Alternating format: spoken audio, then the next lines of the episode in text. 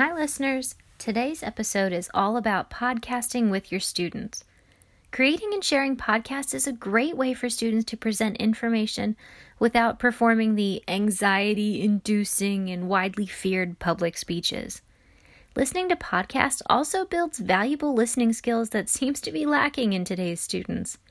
There are so many ways to incorporate podcasts in the classroom, but today I want to focus on podcasting for formative assessments. Now, everyone knows that formative assessments help us to monitor students' learning while also showing us information that needs to be reviewed or even retaught. But formative assessments don't need to be tests and quizzes. Some of the best assessments are creative projects to show mastery of the content. I would even argue that these creative projects are far more meaningful than tests because the content will stay with the learners much longer than a study cram session. One way to do this is in the form of a podcast. Like so many things from this past school year, I had to rethink how to teach some of my units to fit my school's hybrid model. Half of my students were physically in front of me, while the other half tuned in through Zoom. The main skill that I wanted my students to display from the unit was finding textual evidence to support a claim. Now, in a typical year, the class would read Frank Stockton's short story, Lady or the Tiger, and we would have a class debate. If you're unfamiliar with the story, a princess and her lover are found out by the king. As punishment for his crime, the lover is placed in an arena with two doors. Behind one door is a beautiful lady he must immediately marry, and behind the other is a ferocious tiger ready to kill him upon first chance. No one knows which door holds the lady or the tiger, but the princess's cunning ways allows her to gain access to this knowledge. The story ends with the princess indicating to the lover which door to open.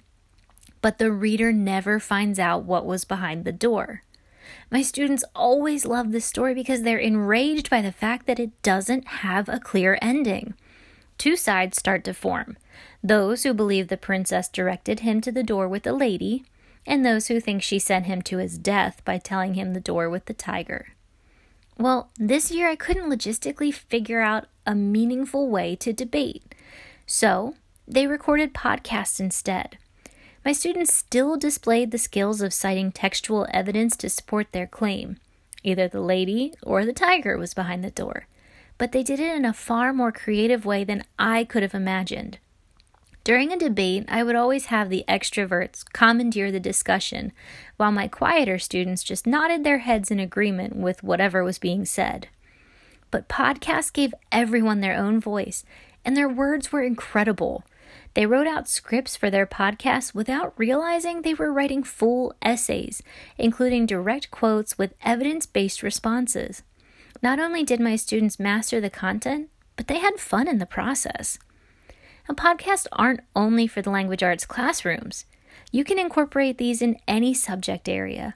You just need an idea and a willingness to step out of your comfort zone to allow your students to create something greater than you could have imagined. So go ahead, try something new today.